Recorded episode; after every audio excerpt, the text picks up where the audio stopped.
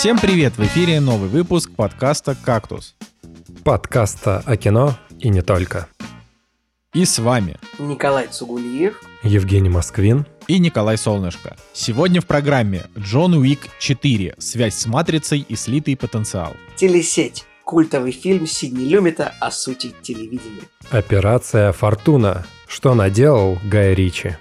Так, ну что я вам хочу сказать? Я хочу сказать, что, значит, вот мы сидим дома обычно. Мы обычно сидим дома. А Вот, но в прошлые выходные мы подумали, а почему бы нам не взять собаку и не поехать с ней куда-то нормально погулять? Ну, хотя бы, не в смысле погулять, как вот Николай Цигулиев берет свою собаку, э, берет женщину, и они там пока покоряют горы на Мы- протяжении 30 часов. Я, сейчас, Вот да, это вот после всё. тебя я брошу. Да. Мне кажется, я на этой неделе мы где-то раза четыре куда-то ездили в, даль- в далекие долгие места. Поэтому, да, пожалуйста, расскажи о своей прогулке. И, короче, и, получай, и получается, что мы, конечно же, так не делаем. То есть мы, когда мы едем куда-нибудь в горы, там гулять и так далее, мы, конечно же, берем с собой собаку, это, это обязательно.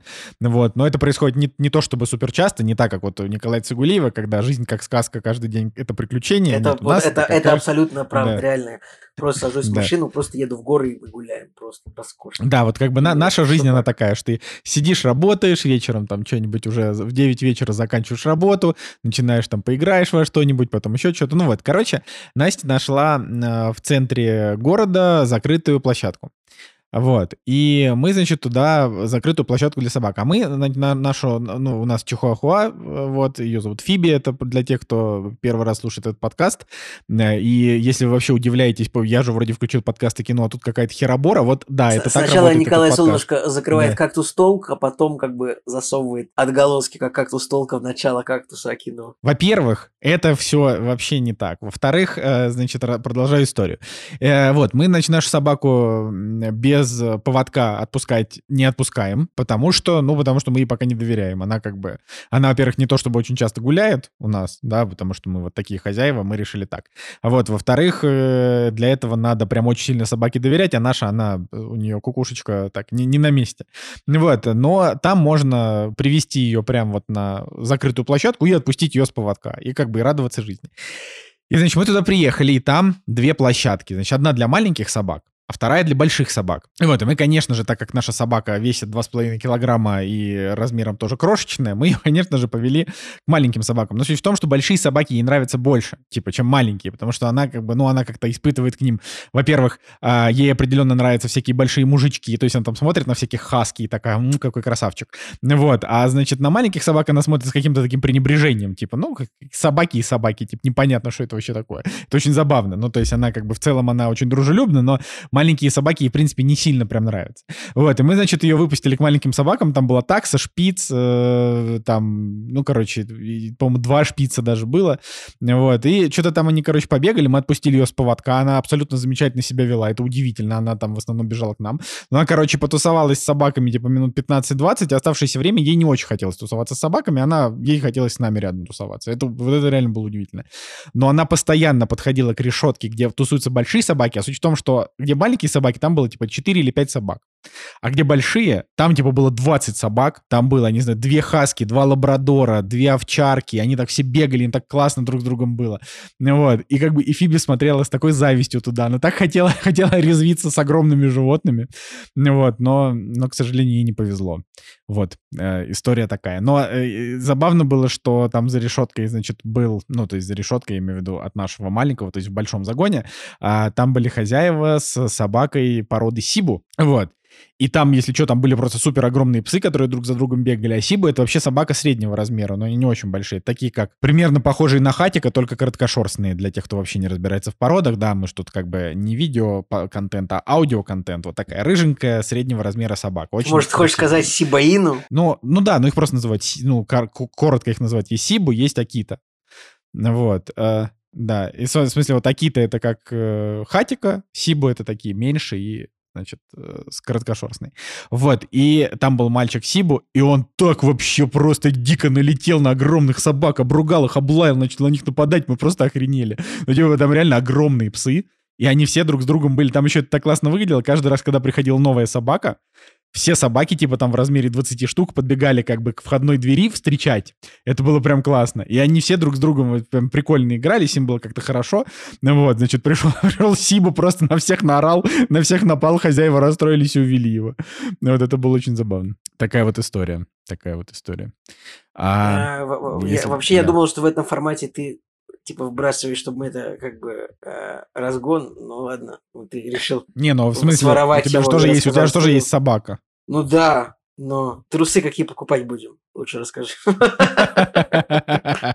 я вот о чем. Не, ну Слушай, ну, я ну если по поводу маленьких собак, у меня просто соседи напротив, э, и у них, э, короче, две маленькие собаки, я не, не разбираю, наверное, чихуахуа там какие-нибудь, э, не смотрел Так, Женя, Породы, породы собак надо знать, иначе как это вообще? Вот. И, короче, две мелкие собаки, которые всегда путешествуют под подмышками у своей хозяйки, и это просто адская боль, вы не представляете, потому что если мне не повезет, и я выйду в то же самое время, когда выходит хозяйка, или встречу ее в подъезде, когда она несет с собой этих маленьких э, ищадиада, вы не представляете, как громко они лают, у меня просто аж уши закладывают. Им даже не нужно посмотреть на них не нужно. Вот они тебя почувствуют где-нибудь на третьем этаже, и все, и такой ад начинается. Лучше не пересекаться с ними. Блин, Жек, может, на самом деле, может это они и курят в, э, в подъезде тоже? Нет, эти не курят. Собаки. Но зато они так дико лают. Причем, а, что бы ты ни сделал, они все равно на тебя будут лаять. Если ты даже растворишься, наденешь э, мантию-невидимку, все равно, короче, вообще. Короче, это а, на самом деле... Соседи, да. Это на самом деле прям, это на самом деле прикол, потому что ну, вообще считается, как бы, что маленькие собаки, они злючие и говкучие.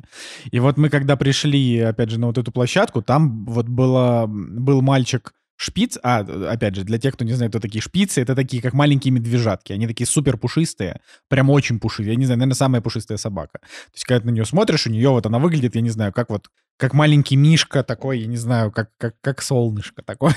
вот. Но они а, вот я пока не встречал ни одного шпица, чтобы я не возненавидел его через несколько минут. Потому что вот они выглядят мило, но как он, сука, не затыкается, это просто невозможно. То есть вот буквально вот что-то его, что-то его стригерит, и он просто 20 минут лает. Я как бы Афиби у нас собака, она не лает особенно. Ну, то есть вообще не лает, в принципе. Она иногда там что-то просит, но, но нет. И вот она как бы сидела, смотрела на него и такая, типа, что, почему он не может закрыть рот? То есть это такая, типа, пожалуйста, просто перестань вот эти звуки из своего, из своей пасти издавать. Вот, и как бы, короче, нам прям очень повезло, что у нас собака, типа, не орет вот так вот постоянно. Но это вообще было просто не заткнуть.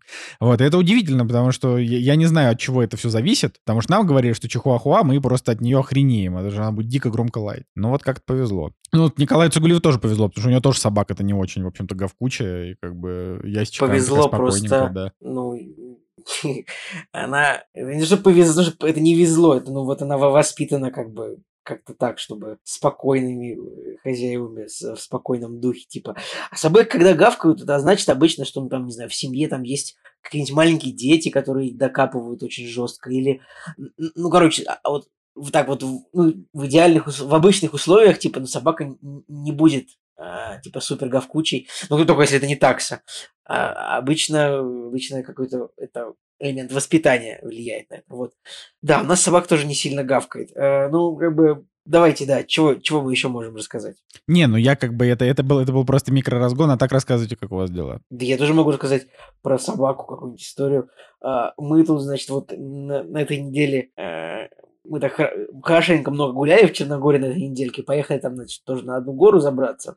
И вот э, такая история получилась, что мы не нашли... Короче, вот мы пошли в маршрут, в итоге заблудились, ну не то, что заблудились, типа не нашли дорогу, там просто уткнулись в дикие колючие розовые кусты. Розовые кусты – это кусты розы, типа. И они невероятно шипастые. То есть я прям, ну, я был в шортах, уже тепло, я невероятным образом порезал ноги, то есть у меня прям, у меня прям на, на ногах у меня вот было как будто росомаха X-Men мне на, захерачил, типа, этими самыми своими э, как называется, лезвие просто по ноге. Еще так жутко болят эти розовые э, укусы от розовых шипов. Но история не в том, а история в том, что в Черногории, ну и вообще, видимо, тут в этой части Европы уже проснулись клещи и змеи. И, и вот мы, значит, поднима, мы поднимались вот на этот маршрутик, и сначала в кустах закр... значит, зашевелилась одна змея, так зашуршала и уползла, довольно здоровенная. Дальше в кустах уже наша собака разбудила змею другую, то есть она прям ее лапами ударила довольно мощно. Ну, как бы, если драки не избежать, нужно быть первым, как говорится. И, ну, ну вообще это довольно рискованно, чтобы маленькая собака ударила змею. Но в итоге змея решила, что это что эта игра не стоит свеч, и, и быстро уползла оттуда, хотя могла бы укусить. И вот так вот мы уже на маршруте встретили двух змей. В этот момент я вышел, и твердо и четко сказал, что enough is enough, I've had it with these motherfucking snakes. И больше змей мы не видели на этом маршруте, да. Но вообще, да, змеи это такое. Также, значит, на, на, на другом маршрутике, вообще на этой неделе так хорошо в горы сходили, чуть ли не три раза прям, прям, прям вот Николай Солнышко прям четко описал.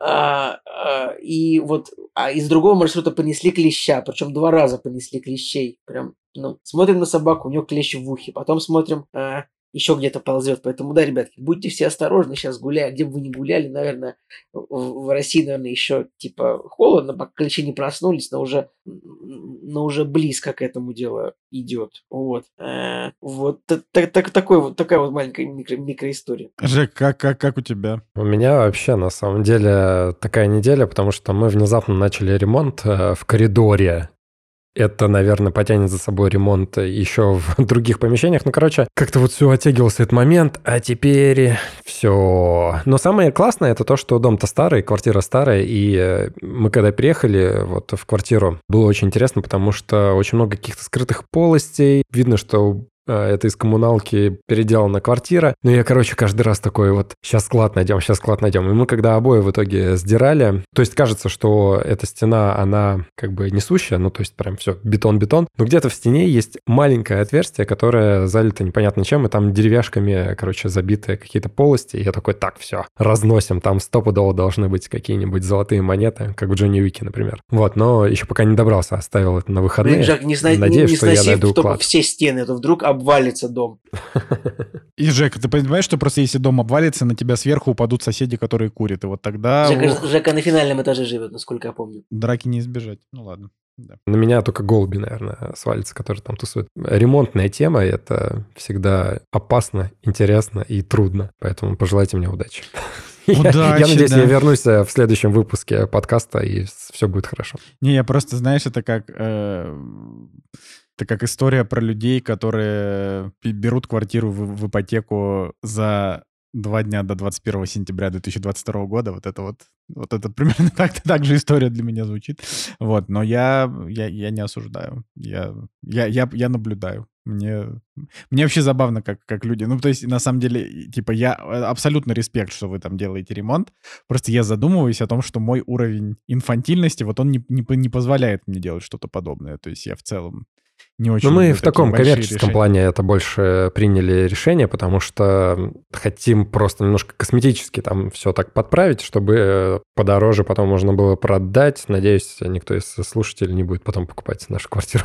вот. Так у вас, между прочим, классная квартира. Ну, то есть то, что ты там жалуешься на курящих соседей, это, конечно, понятное дело. Ну, типа, я просто к этому отношусь. Типа, я, я к запаху в подъезде отношусь просто, мне, мне плевать, в принципе. Там Поэтому... есть странные ништяки. Например, я первый раз в жизни вот такое увидел жидкие обои, когда какой-то вот кашица покрывает стены, да, и они засыхают. Выглядит как, не знаю, овсяная каша застывшая какая-то. Вот, ну, как жидкие обои сдирали. выглядят. Прям. Ну вот, э, жидкие обои, да. И, короче, они, получается, были намазаны на слой газеты. Мы это все отдирали. Газеты 97-го года. Блин, что там, за, что там за газеты? Прикольно там написано что-нибудь интересное. Пророчество Ванги какие-нибудь есть?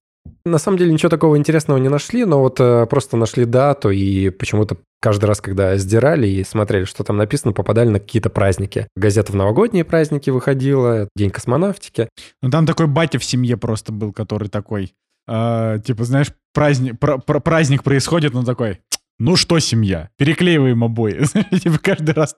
Там чувак, который делал этот ремонт и который скончался, ну то есть мы знаем, что хозяин этой квартиры умер, и осталась жена, Беда. и вот мы как бы у этой жены покупали квартиру у вдовы. И, короче, этот чувак, который делал ремонт, э, я не знаю, что за фетиш у него был, царство ему небесное, но все, что прикручено к стенам, шкафы, там какие-нибудь полки и так далее, прикручено 25-сантиметровыми шурупами. Чувак, серьезно, что за я бред могу вообще? Пред, ну, есть, предположить, почему так, знаю, почему так. сделать. Я могу предположить, наверное, история была примерно так, типа, они с женой долго ссорились, потому что он купил супер дорогой шуруповерт, типа на все деньги, которые вот в 90-е были. Он такой пошел и купил охрененный какой-нибудь шуруповерт, какой-нибудь Bosch, какой-нибудь мощнейший, там просто за три зарплаты. И жена такая ему, такая, ты дурак?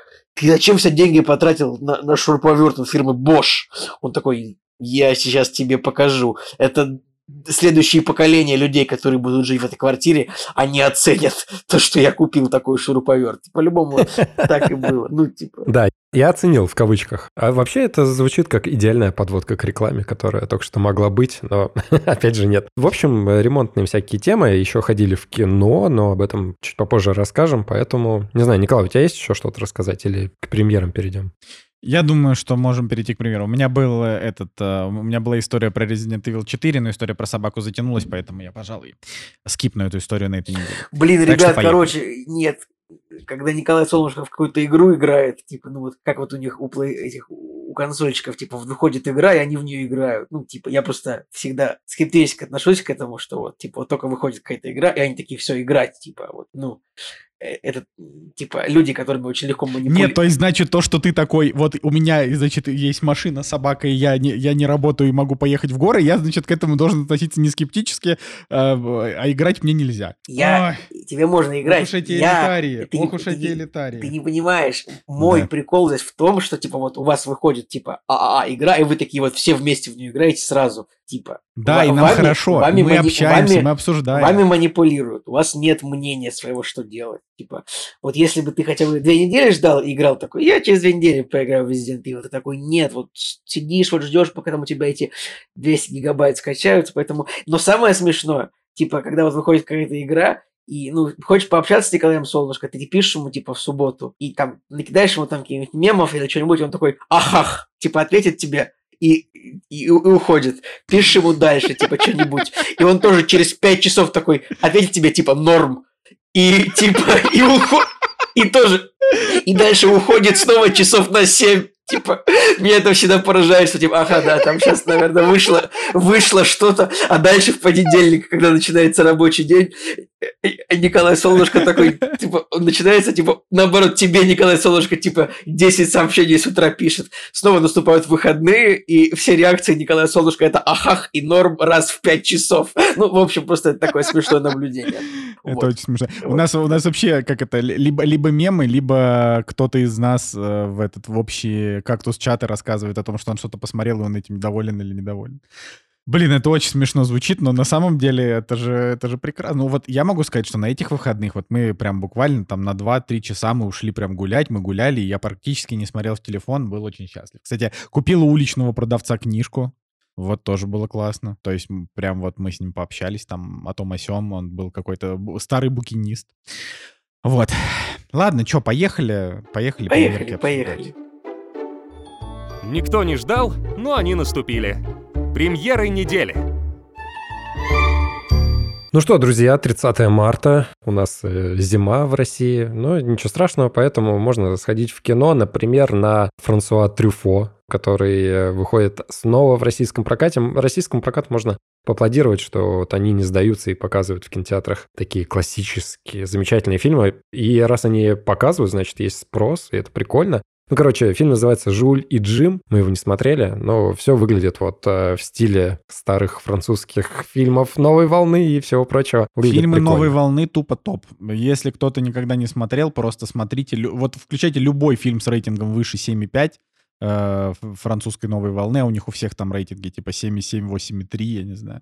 Вот смотрите и кайфуйте, это замечательное абсолютно кино. На самом деле ничего такого особо на этой неделе не выходит, потому что, видимо, Джон Уик все еще загребает деньги лопаты, но вот э, выходит ее заветное желание, это аниме, у него большие оценки, выглядит достаточно мило. Вальга прокатывает, мы всегда рады за Вальгу, потому что они молодцы. Да, надеюсь, что они когда-нибудь доберутся до V. Это же они должны были прокатывать, которые слили все. Слушай, а вот, а вот что ты надеешься? Ну, то есть все же э, были какие-то тестовые показы и сказали еще до, собственно, начала 24 февраля, когда еще можно было что-то критиковать там и так далее, сказали, что фильм-то слабенький. Я просто, я просто считаю, что книга, вот, ну, типа, я как человек, который прочитал, не знаю, 15 книжек Пелевина, я могу сказать, что V прям говно. Ну, книга прям поганая. Вот, она скучная, она занудная, она очень какая-то элитаристская, какая-то пафосная, затянутая, не знаю. Вот, я как бы, я только ради Оксимирона хотел посмотреть. Мне кажется, что вообще по вайбу этот фильм э, что-то типа... Блин, Николай, что был за фильм, где Иван Янковский, что ли, играл вам... против вампиров, что-то боролся или что-то такое? С Ермольником, кажется. Не-не-не, это Нет? будет не он. Не-не-не. По вайбу это не, не такое. Давай, Жек, скажи, да, скажи сначала ты, потом я пару слов скажу про. Да я хотел сказать, что просто мне бы хотелось, чтобы вот эти внезапно отмененные фильмы, у которых достаточно сложная судьба, они все-таки добирались до кинотеатра, и у них была возможность попасть на большие экраны, а не когда люди тратят кучу денег, кучу времени, да, и это все уходит в корзину, когда кто-то сливает какую-то копию на рутрекере, и все такие, Вот, о, к ну слову, окей, хорошо. К, сло- к слову, в Ереване а, уже, получается, дважды был показ Капитана Волконогова официальный. То есть там не, не было проката как такового. Ну, ты бы но сходил, со- хоть бы узнал, что было в тех двух минутах, которые... которых. Не, ну мы же разобрались уже. Ну да, но Вот, но-. Ну, короче, типа, второй раз, наверное, я не очень готов. Но мне, мне очень грустно, что, что вот так случилось, потому что буквально подождал, подождал бы две недели и мог бы на него сходить, блин. Ну, короче, я хотел сказать, что э, для тех, кто не знает, что такое Ампир В, Ампир В — это история про чувака, который становится вампиром, а, и узнает, что как бы вот вампиры — это типа тайные серые кардиналы всего нашего мира. И они, э, типа, и, и там, значит, такая философская концепция гламура и дискурса. Это, значит, эти прям вот эти э, те- термины вну- внутрикнижные.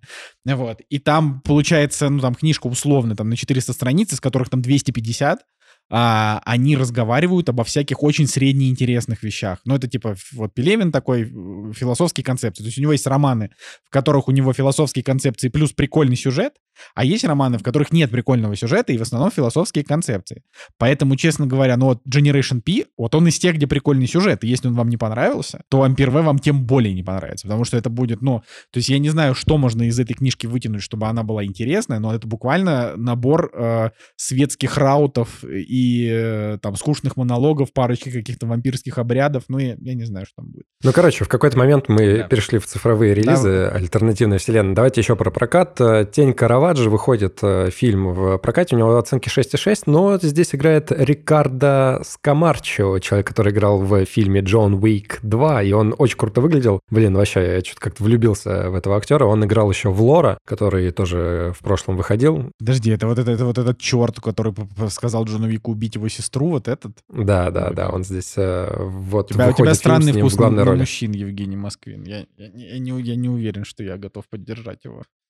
Вот, вот «Любовь, морковь, восстание машин» с Гошей Куценко. Ну вот чем не фильм? Вот фильм, пожалуйста. Но Вот это ад, конечно, дикий. Причем, смотрите, у них поменялся режиссер. Там Марио Свайсберг снимал, я не знаю. Нет, все разные, короче, какие-то чуваки снимали, и э, здесь, по-моему, другой режиссер. Короче, не суть. Если Как-то что, вот я, смотрел, я смотрел первую и вторую часть. они откуда-то просто из э, ада достали эту франшизу и такие, ну давайте, возродим, потому что последняя часть была в 2010 году, и это просто аватар, русский ответ аватару.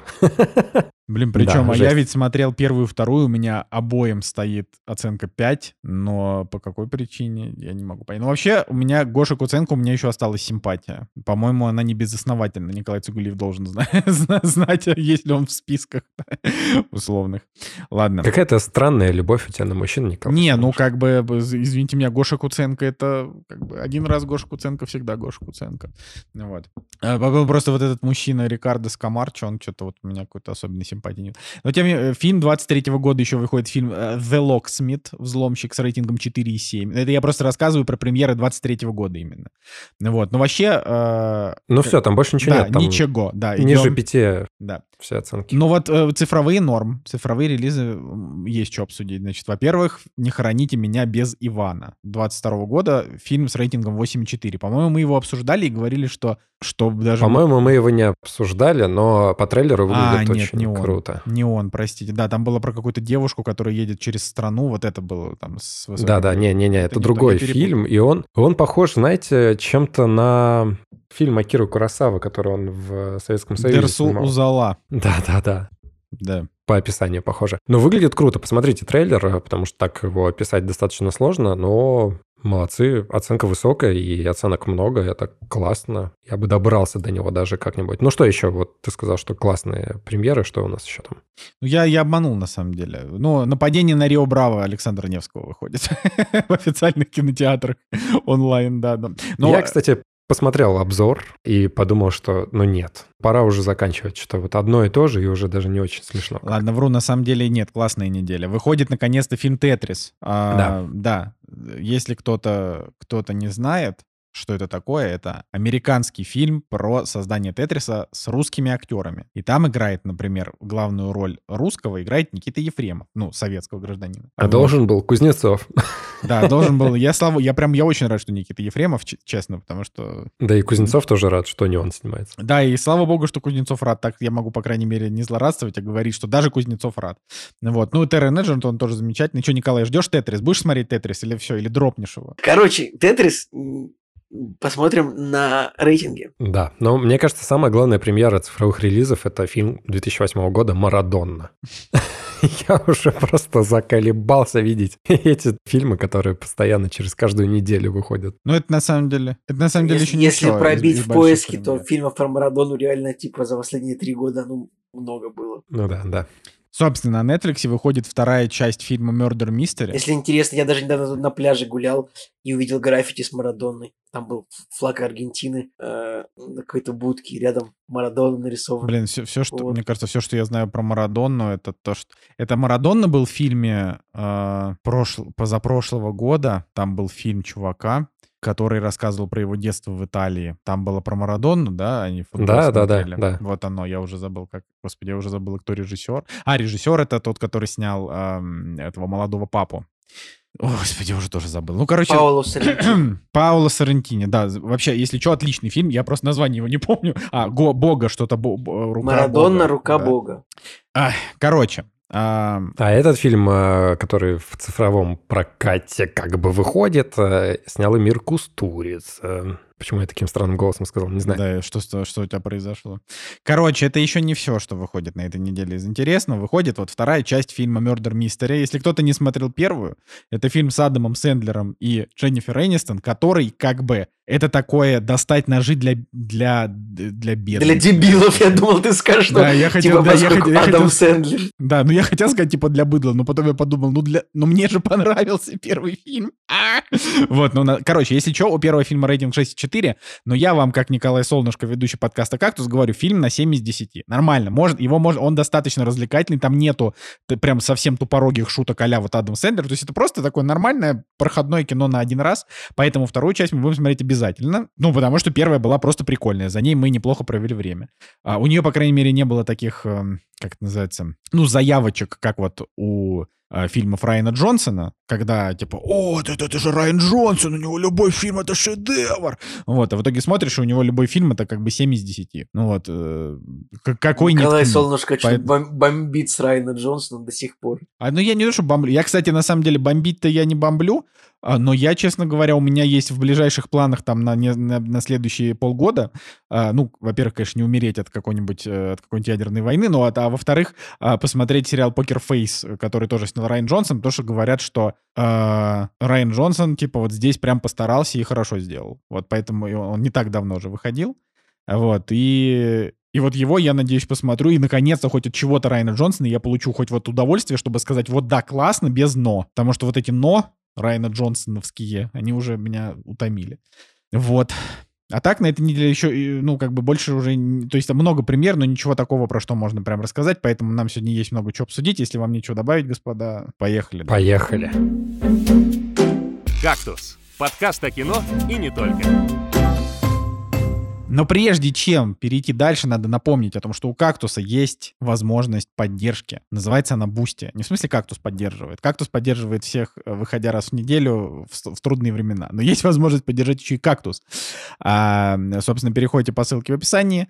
Там сервис Boosty. Вы заходите на него. Это довольно популярный сервис. И там, типа, вот как Patreon еще есть такой. Просто, чтобы было понятно, да, это типа поддержка. Вы заходите, там уровни поддержки. Можно просто поддержать нас, закинув нам немножко денег, как делают а, некоторые наши подписчики, за что мы им очень благодарны.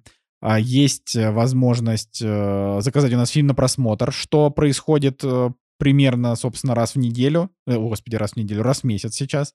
А, и вот сегодня мы как раз обсуждаем фильм от подписчика. Вот. А, и э, также, ну, там еще есть некоторые опции, и наш, конечно же, подкаст «Кактус Толк», который мы записывали в течение полугода, был довольно прикольный подкаст.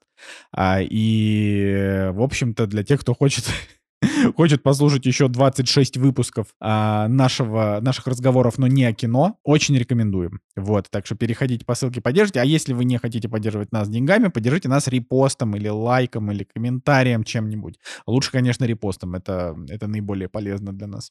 Вот, такие дела. Теперь поехали обсуждать. Да, самая интересная часть и обсуждение кино. И в этой части мы начинаем с Джона Уика 4, который, конечно, является одной из самых ярких, наверное, премьер официальных в российском прокате. И это круто. И тут даже, кстати, недавно студии Lionsgate пришлось оправдываться. Ну, то есть их спросили, как так? Они такие, ну, у нас были договоры, которые там то все Нельзя нарушать. И за что оправдываться? Ну, их спросили, типа, а как так-то? Чего вы в России-то выходите? Как так получилось? И они именно про Джона Уика спросили, потому что как-то вот предыдущие фильмы, которые у них выходили, я уже не помню, какой там набор был, но «Моя пиратская свадьба», там еще что-то было, вроде как. И они такие, ну вот, у нас были договоры, которые еще давно были заключены, поэтому так и так, не обессудьте. Но, конечно, денег они собирают, будь здоров, и можно за Джона Уика порадоваться. Ну, давайте, ладно, про фильм. Мы, кстати, в кино сходили, и я опять пробомбился с билет, даже ребятам в чатике прислал, ну, потому что вот этот чек, Блин, который выдали... мне кажется, ну... Жека прям, Жека один из просто последних людей на планете, который такой всегда приходит к кинотеатру, ждет бумажный билет и получает чек и злится. Реально, да я вот... даже не то, что злился. Ну, как будто вот тебе... Ах, ладно. Меня не так сильно предыдущие чеки бомбили, но этот просто выглядел, ну, прям совсем какой-то плевок в лицо. Ладно, короче, мы пошли в кино и даже на диванчик э, пошли, то есть э, взяли не кресло, вот, а диванчик на двоих. И это было хорошо, потому что у него была какая-то огромная шумоизоляция, какие-то высокие стенки, и не было слышно людей, которые э, по соседству находились. Короче, классный experience был с точки зрения того, что большой зал, не очень много людей и э, такая вальяжная достаточно атмосфера. Я даже не знаю, с чего начать. Расскажите, что вы хотите услышать, сюжет или мое мнение сразу о чем? Не, ну просто рассказывай, потому что мы вдвоем-то, я же я ж тоже его смотрел э, соответственно. Блин, удивительно, я посмотрел, я посмотрел, кажется, год или полтора назад все три части, типа вот залпом. Мне понравилось, но что-то у меня так вылетело из головы, вот, ну, вот прям какие-то основные сюжетные моменты, там, кроме... Точно, вот, да. Это есть, есть да. такое, что вот они вылетают очень быстро, нет? Ну, во-первых, э, из-за того, что я первого Джона Вика, наверное, раза три или 4, может быть, смотрел, мы как-то его пересматривали. Ну, короче, в итоге мы в субботу, суббота на воскресенье в ночь все три части просто подряд посмотрели. У меня случился передоз Джона Вика, ну, потому что это сколько там, часов 6, наверное, да, там шесть с половиной они идут. И 6 часов ночью вот этих просто нескончаемых драк. Я где-то к концу третьей части уже такой, мне плохо, помогите.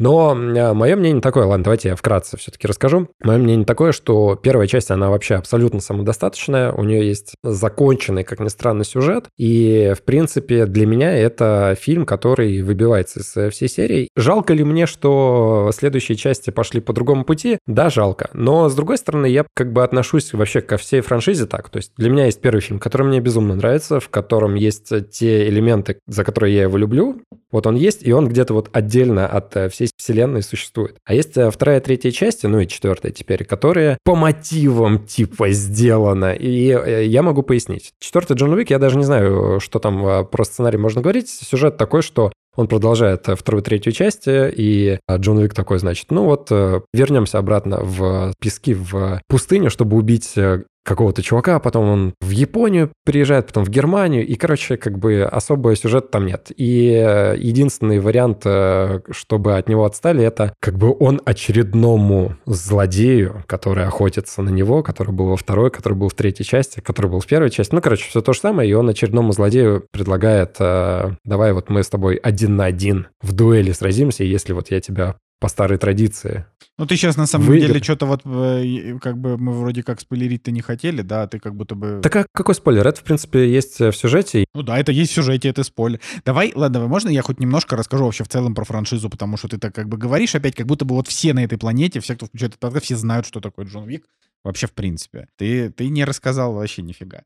Короче, Франшиза Джон Уик стала популярна после первой части. Это фильм, который длится 90 минут. Это буквально э, снятый на рандом э, фильм с Киану Ривзом, в котором, э, который начинается с того, что отставной киллер, э, значит, какой-то прям супер-мега чувак, э, у него он уже там давно живет с женой, э, и вот жена его умирает от естественных, э, собственно, причин от болезни, и у него есть маленькая собака, с которой вот он живет, но однажды он случайно натыкается на сына русского мафиози, этот сын русского мафиози угоняет его любимую тачку и убивает его маленькую милую собаку. И Джон Вик такой, какого черта? И после этого он убивает несколько сотен человек, потому что вот он сорвавшийся с цепи наемный убийца. И вот как бы первая часть, которую уже не любят, мне лично она показалась, ну, такой, ну, типа, фильм на 7 из 10. Типа нормальный, прикольненький, постреляли и так далее. Вот начиная со второй части, которую я очень люблю, а, они подумали, ну мы же не можем делать, типа, вот продолжение, а первый фильм оказался очень успешным, мы же не можем делать продолжение такое же, вот прям один в один, но только чуть побольше драк. Нам нужно что-то придумать. И они добавили лор. И вот лор, который они добавили в Джона Вика, это буквально лучшее, что произошло с этой франшизой. И я считаю, на второй части, во второй части оно началось, и там же оно, к сожалению, не закончилось. Они добавили туда, что, значит, существует, то есть наемный убийца это не типа вот один Джон Вик такой, и там есть какие-то мафиозные кланы в городе, а что есть правление кланов. Есть огромное количество убийц, которые все подчинены одной общей сети. У них есть своя собственная валюта, у них есть своя, собственные, своя собственная сеть отелей, которая называется «Континенталь», которая есть свои определенные правила. Например, в отелях нельзя убивать, а, там, и т.д. и т.п. Вот, у них есть свои портные, свои врачи, свои там, ну, люди, которые поставляют им оружие. У них есть своя иерархия, естественно, как я уже сказал, есть правление кланов верховное. У них есть люди, которые там выдают заказы, назначают там за чьи-то головы какие-то определенные суммы. Вот, и это реально такой целый отдельный мир, что очень круто. И вторая часть, она в этом плане крутая, она такая вся очень лорная. Но как бы в конце второй части происходит абсолютная хренотень, лишенная всякой логики.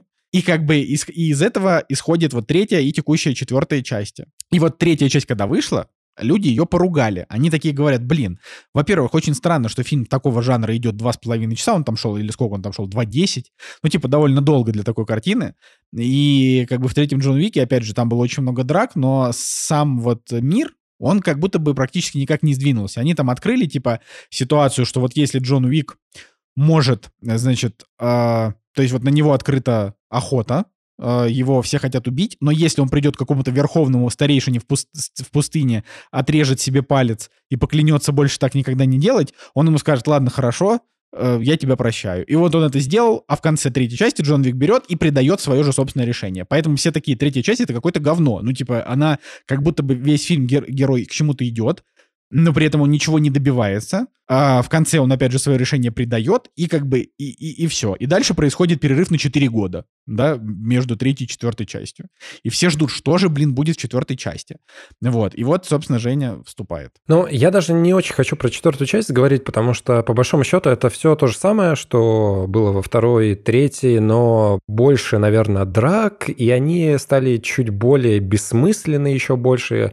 Потому что если во второй, третьей, ну это хоть как-то еще объяснялось, давайте вот коротко когда про четвертую скажу, что я думаю, то в четвертой это просто путешествие из точки А в точку Б и в точку С, которое не несет э, под собой никакого смысла. Ну, реально, сценарий, он не, вообще никак не логичен, потому что за Джоном Уиком идет охота, и он зачем-то едет э, в Японию к своему другу, он там даже не прячется, это ни на что не влияет. И он приезжает, и туда как бы за ним приезжают охотники, там всех убивают в этом континентале, и он такой, М, ну окей, я погнал отсюда. Ну то есть зачем он туда приехал? Особо нет никакого смысла. Потом вот эти вот все возвращения в семью там и вот это все. Ну, короче, это какой-то бред, который пытается, ну, хоть как-то локации вот эти красивые э, соединить между собой и по большому счету, там у меня очень много вопросов к сценарию возникало, в отличие от второй и третьей части, которая, ну, еще более-менее. Ну, или, например, когда они выбрали там место для дуэли, Уинстон, он оказывается там без всяких проблем, а Джон Уик зачем-то через весь город Жек, едет, ну вот скажи, ну вот, те, вот тебе правда не показалось, что фильм полное дерьмо? Ну вот реально, тебе, тебе так правда не показалось? Хороший ну, вопрос такой,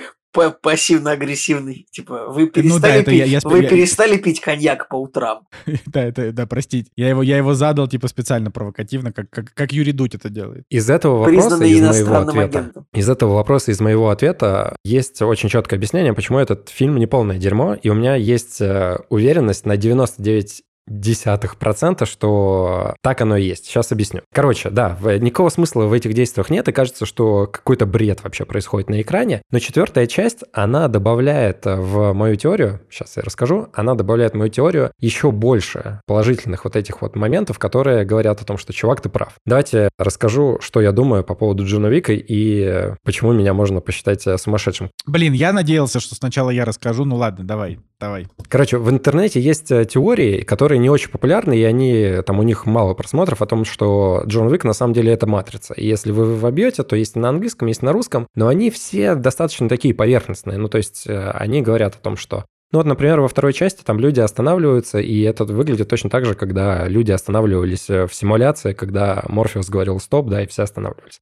Там был момент, когда Джонатан щелкнул пальцами, и люди остановились во, втором, во втором Джонни Вике. Уинстон, Уинстон, Уинстон, Уинстон, да, прости. Но он не щелкнул, он сказал типа стоп, да, и все а, остановились. Стоп, да. И вот с этого момента, когда вторая часть была, когда я ее посмотрел, у меня еще тогда эта мысль проскользила, но как бы вот таких вот огромных каких-то прям э, цитат э, прямых не было, и поэтому это были догадки. Но давайте я просто по порядку расскажу реально, почему Джон Уик, начиная с второй по четвертую части, это симуляция в матрице. Ну, в смысле, это матрица, просто ее другая версия. Короче, во-первых, очень много актеров, которые из э, матрицы перетекли в Джон Уик. Ключник, китаец, который такой небольшой, он здесь играет доктора. И очень похожий, на самом деле, персонаж, просто у него немножко другая роль. Соответственно, сам Киану Ривз, но это мы не берем. Потом Лоуренс Фишборн, который играет здесь э, персонажа. И вот как раз-таки в четвертой части у него есть э, прямая отсылка к матрице. Он говорит о том, что я собираю сопротивление, нам нужно бороться. И он как бы такой из низов чувак. Мне кажется, очень такие схожие какие-то черты, которые из-за его персонажа из «Матрицы», да, они вот э, перенесли сюда. И когда он говорит о том, что вот я собираю сопротивление, ну, это прям вообще супер круто. Я такой, ну все, понятно. И потом, э, значит, есть э, персонаж агента, который тоже был в третьей части «Матрицы», и он был в первой части Джона Уика, но я не считаю, что это прям супер какая-то отсылка, потому что по моей логике они именно после первой части такие, так, как нам дальше развивать вообще историю. И кто-то такой, а давайте это будет матрица. Ну и то есть а, эта идея, она, наверное, была где-то вот на стадии второй, третьей, четвертой части. Про останавливающихся людей мы сказали, потому что это, наверное, самый яркий амаш, который может быть. Типа его даже логично никак не объяснить с точки зрения происходящего в Джон Вике. Такой бред вообще какой-то, да? А если понимать, что, окей, это возможно с точки зрения матрицы, то тогда в этом есть логика. Потом, значит, есть прямые цитаты, когда, например, э, персонаж Джона Вика говорит, оружие, больше оружия, когда его спрашивают. И это прям прямая цитата из «Матрицы», и это прикольно, то есть это прям для меня говорит о том, что вот они наконец-то взяли какую-то прямую цитату, которая могла бы отнести нас еще раз к матрице. Ну и, соответственно, еще всякие маленькие нюансы, но вот именно в четвертой произошло то, что, по моему мнению, является именно самым главным. Смотрите, вторая, третья, четвертая части о чем нам говорят? О том, что Джон Уик пытается сбежать, выйти из этой игры и, наконец-то, обрести свободу, которую он хочет. Чего хотели, например, предыдущие версии Нео в «Матрице», выйти из «Матрицы». И как он это делает? Он это делает э, так же, как и в «Матрице» он жертвует собой, чтобы самому выйти из этой игры и с собой еще некоторых его знакомых, друзей-киллеров вынести. Ну, в общем, я думаю, что это осознанный шаг создателей, сценаристов, там, режиссеров. Просто они об этом не говорят. И смотрите, в четвертой «Матрице», когда она вот недавно выходила, там был э, персонаж, который был мужем Тринити, вот в этой версии «Матрицы», и этот муж, это был Чад Стахелский, который режиссер Джона Вика. И его даже в той версии «Матрицы» зовут Чад. Ну, то есть они такие просто его взяли, вытащили туда. И потом я подумал, а почему Нео выглядит в четвертой матрице так же, как в Джонни Уике? Да блин, потому что, мне кажется, это одна тусовка, и они таким образом решили дать зрителям э, подсказки, которые, вот смотрите, здесь он у нас выглядит так же, здесь у нас есть э, режиссер из Джона Уика, и, соответственно, в Джонни Уике самом есть какие-то отсылки, которые говорят об этом. Ну, короче, и вот с этой точки зрения я такой, ну окей, вот это интересно, вот это прям супер круто, и тогда весь этот бред сценарный, который с этими просто миром этим киллеров каким-то, которые вечно за ним гоняются, они выглядят как программы. Ну, то есть вообще все там выглядит как программы. И там даже локации есть которые повторяют э, матрицу. Например, вот э, во второй части, когда Коман гнался за Уиком, и они забежали в метро, просто белоснежное белое метро, и оно выглядит прям супер похоже, как в матрице, где, значит, была вот эта индийская семья в белом метро. Ну, короче, В общем, я придерживаюсь этой идеи. У меня там еще куча пунктов написано, но я, наверное, как бы вот самый главный э, изложил. А если еще вам что-то интересно, вы можете просто реально в YouTube вбить, и э, там какие-то ну, версии тоже увидите. Ну, в, в целом, я, конечно, все еще а, остаюсь при мнении, что ты одержим матрицей, если тебе даже четвертая матрица нравится. Вот, что а, как бы по-хорошему а, это очень любопытно в твой кинопортрет, учитывая, что «Аватар 2» тебя не удовлетворил. А вот «Матрица 4». Э, Например, окей, ну хорошо, ну давай так. Вот э, в этой комнате, где прекрасные женщины в Джонни Уике, они э, собирают вот эти звонки и открывают контракты, там на одном из кадров можно увидеть номер Джона Уика. То есть у всех агент, у всех киллеров есть какой-то номер. И у Джона Уика номер 6 единиц. Ну, то есть One. Чувак номер один. Нео. Ну, или то, что там все по телефону общаются старым. Или то, что шрифт э, в компьютерах вот этих старых используется, такой же шрифт, как в «Матрице». Ну, короче, таких вот маленьких нюансов, их очень много, и мы когда вот начали вот э, пересматривать первые три части, и когда четвертую посмотрели, там вот этого списка набралось прям очень много пунктов, и я такой, ну все, для меня теперь все понятно. Да. Но я, я так хочу сказать. Я так хочу сказать. Я, я как бы вот твой, твою теорию по поводу матрицы, ну, как бы, естественно, никакого, никакого отношения Джон Уик к «Матрице» не имеет, но то, что они добавляли огромное количество прикольных отсылок, э, которые можно интересно разбирать, это, это прикольно. И то, что ты их всех нашел, тоже классно. И опять же, я как, э, ну, человек, который... Я люблю «Матрицу», но не прям... Не настолько фанат, чтобы вот так вот, вот считывать это. Э, я как бы те моменты, которые я отфиксировал, которые действительно напоминали, я это все воспринял как отсылки. И мне кажется, что именно так оно и работает. Иначе нахрена было вообще Лоуренса Фишборна и Нео то бишь Киану Ривза, да, и, и Морфеуса э, Фишборна, нафига их было там опять скрещивать. Его персонаж в четвертой части вообще бесполезен. А, ну, короче, это, это очень... Он настолько бесполезный там, что он говорит реально одну фразу. То есть он ему приносит э, костюм в, вот в этой подземке или где они там были, и он говорит о том, что, ну все, собираем сопротивление для восстания. Ну, да. типа, реально, чувака ну, ты... выдернули просто ради одной фразы вот этой. Ну, вот ты понимаешь, да, что это все это как бы, это про, ну, опять же, то, что ты вот нашел, это все классные отсылки. Типа, у Джона Уика как бы своя вселенная, у которой сейчас будет еще продолжение, я об этом тоже сейчас скажу чуть попозже. Э, вряд ли они захотят туда приплетать матрицу. Ну, то есть это к тому, что не стоит на серьезных щах рассматривать то, что это действительно одна вселенная, но с точки зрения как бы по, по это, попридумывать теории а почему Джа, Джаджи Бинкс на самом деле ситх, а Хагрид на самом деле мракоб... не мракоборец, а этот пожиратель смерти, это все, конечно, Да и недавно еще безумную да. теорию прочитал одну, что а, Уолтер Уайт из сериала «Во все тяжкие» на самом деле Хайзенберг. Типа, что это один персонаж. Вот это было безумно. Вот это, вот это, вот это любопытно, вот это любопытно.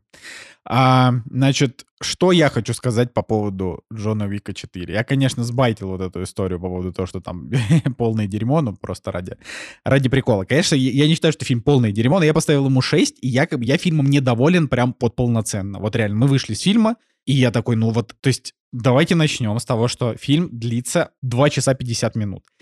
И вот если третья часть казалась длинной при хронометраже, значит, 2 часа 10 минут, то 2 часа 50 минут для Джона Уика — это, это преступление. И я объясню почему. Потому что здесь нет ни одной не затянутой сцены. Это, это вот настолько, настолько абсурдно, что я, я такой думаю, ну, ну нахрена? Ну типа вы же могли бы просто сделать фильм на 110 минут, реально на час 50. Он бы ничего не потерял в сюжете, но был бы намного динамичнее и прикольнее. Нафига-то? Каждая сцена, когда драка уже закончилась, Джон Вик проходит еще три то есть только что прошла волна, он минут семь лупил врагов. Прошла волна, он прошел два шага и новая волна врагов. И как бы если первый и второй раз ты на это смотришь на все, ну, просто смотришь, да, там получаешь какое-то определенное впечатление, а, то на четвертый раз ты понимаешь, что здесь ни одной сцены, как бы, которая просто такая емкая, как бы вот нужной длительности, ее просто не существует в Джонни Уике 4. А, и я заскучал уже по, по, происше... ну, по прошествии где-то полутора часов. И еще столько же нужно было подождать, когда он закончится. Это было, ну, действительно, вот ну, неприятное впечатление. Учитывая, в кинотеатр-то мы сходили нормально, там никто особенно не орал и так далее. Вот, как, э, как иногда бывает, то есть все было нормально. Но, но мне не понравился сам фильм. Э, и я очень расстроен, потому что я надеялся, что третий-то как раз-таки, который многие ругали, мне он в целом понравился. Я действительно был э, немножко обескуражен тем, что он взял его очень тупо сценарно, там, кто там режиссер, Чат Стахелский был, я уже не помню кто. Короче, они взяли и третью часть вот так вот короче, такой глупый сюжетный поворот сделали. В четвертой части нету таких глупых сюжетных Ну ладно, поворотов. мы знаем, Это- что четвертую часть написал чат Стахелский, но по-любому пятую часть будет уже писать чат GPT. Так что в- Я думаю, что акту- это- актуальненько, актуальненько. Актуальненько, но мне кажется, что, что ее и так писал чат GPT. Ну, то есть это как будто бы, вот реально Николай правильно сказал, как будто бы они взяли и сказали, напиши четвертую часть Джона Уика. И он такой, э, значит, Джон Уик заходит в какое-то помещение, дерется там, выходит. На него снова нападают, он опять дерется. Так было. Ну, значит, я также недоволен аб- абсолютно тем, что там как бы лорная часть, она вообще а, абсолютно ск- скуднейшая. Ну, то есть вот если в третьей части они добавили момент с тем, что если ты придешь как куда-то к черту на куличике и отрежешь себе палец, и тебе все простят, э, то в четвертой части вдруг внезапно, значит, рояль э, в кустах, э, бог из машины, э, появилась вот эта вот какая-то старинная дуэль, которая вот если ты вызовешь на дуэль, то вот тогда можно решить все проблемы, и тогда с тебя, типа, снимут вообще, типа, там, все, все твои обязательства перед правлением кланов. И как бы, и как бы вот. И, и я такой, ну и все, это все. Ну то есть мне, например, мне понравился Билл Скарсгард именно потому, что мне нравится Билл Скарсгард.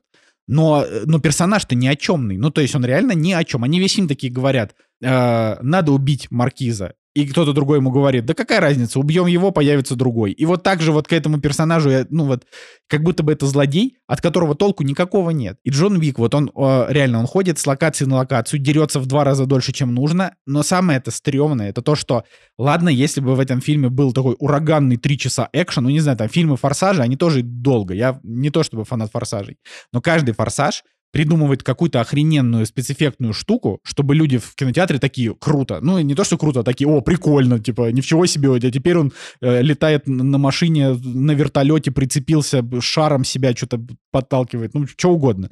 Вот. А в Джонни Уике 4 все драки абсолютно типовые. Вот они, э, то есть там настолько одинаковый паттерн у всего фильма вот с тем, что было в предыдущих трех частях, что я, я даже глазам поверить, они просто переснимали. То есть вот он бегает, в него стреляют, он, у него в руке есть, вот у них, у всех этих чуваков, у них в руке есть, значит, какой-то броник. Он отбивает пули, потом он стреляет чуваку куда-то в живот, потом куда-то в шею, потом он падает, он добивает его пистолетом в голову. Все. И вот так вот происходит примерно 7890 раз за этот фильм. Вообще никакого разнообразия. Никакого. Но... Слушай, ну, Ну подожди, Есть вот я скажу, сцены, да. одна сцена в конце, одна единственная, от которой я прям вот кайфанул, это вот были единственные три минуты, когда я смотрел, я такой думаю, вот классно. Когда камера внезапно уехала наверх, и он начал во всех стрелять, как в фильме, ой, как в игре Hotline Miami. Но потом оказалось, что они вдохновлялись не Hotline Miami, а игрой э, Гонконг Массакр. И это действительно было классно. Вот, вот эту одну единственную сцену можно залить на YouTube, посмотреть ее и сказать, вот, вот это круто. Все остальное в Джонни Вике вообще не стоит внимания. Вообще. Поэтому, ну вот так.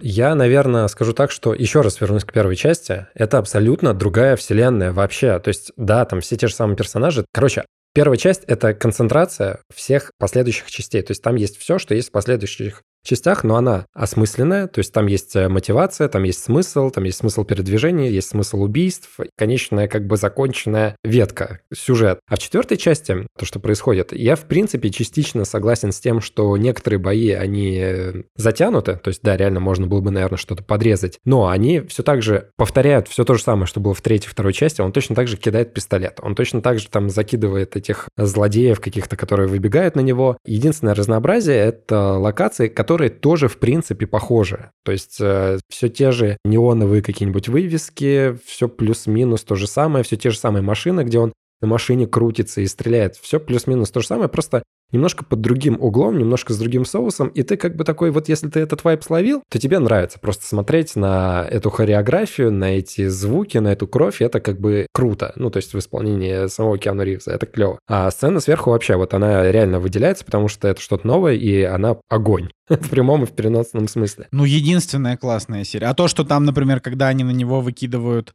э, запрос, то есть вот эти женщины в комнате, которые говорят, вот там цена на Джона Вика за голову поднялась, мальчики, давайте туда-сюда. Вот ровно такие же сцены были в предыдущих фильмах. Вот, ну, то прям, ну, Да точно это такие понятно. же. Да даже, ну, ну, это, ну, Жек, ну, это же просто позор какой-то. Ну, Я даже не знаю. Так я тебе и говорю, что потом, когда я посмотрел на это с точки зрения матрицы, ладно, а, и последняя сцена, на самом деле, даже вот если вы четвертую посмотрите матрицу или посмотрите третью матрицу, э, где все заканчивается рассветом вот таким каким-то цветокором, выходящим солнцем, вот, вот этим вот. Это как бы еще больше унесет вот в эту стезю мысли о том, что как бы они нарочито это все сделали. Но я могу сказать, что с одной стороны Николай прав, с другой стороны это просто наслаждение смотреть на вот все происходящее на экране с точки зрения именно смертей. Я даже не знаю, как бы прикольно с этого кайфовать или нет. С злодеев, например, мне очень понравился Скотт Эткинс, который играл толстого немца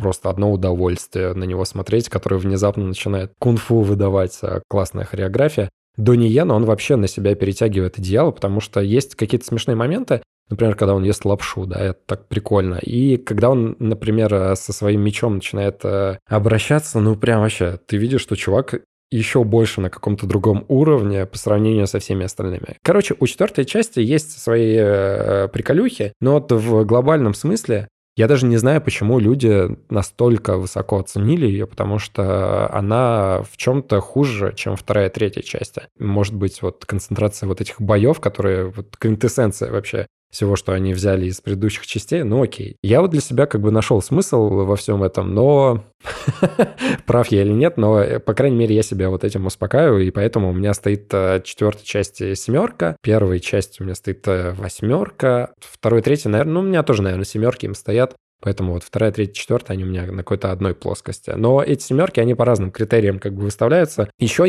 я бы хотел сказать, что этот фильм надо все-таки в оригинале смотреть, потому что это преступление, когда они скрашивают вот эти акценты. И вот эти небольшие моменты, когда были субтитры, когда они разговаривали на японском, там, на немецком или на ломаном русском, это, конечно, была, ну, как бы другая атмосфера сразу. Этот дубляж, он немножко портил э, впечатление. Я такой, нет, я хочу обратно вернуться в свой дом, где я смотрел в оригинале все три части. Потому что вот этот кринж с русским языком, этот кринж с другими языками, где они на них разговаривают. То есть там даже до латыни дошло. Но это какой-то свой собственный вайб, от которого можно и поугарать. Причем э, четвертая часть, она этого не чурается. В четвертой части столько вот этих русских моментов, там, э, например, монах с этим дробовиком и так далее. Ну, короче, если посмеяться, то есть над чем. Ну, в общем, такое спорное кино, но я в целом рад, что оно собирает денег, и у Киану Ривза такой, как бы, охват аудитории снова. Единственная проблема — это то, что вот не дадут уйти на пенсию и э, начнут сосать деньги, а по-хорошему четвертой, четвертой частью нужно заканчивать вообще все.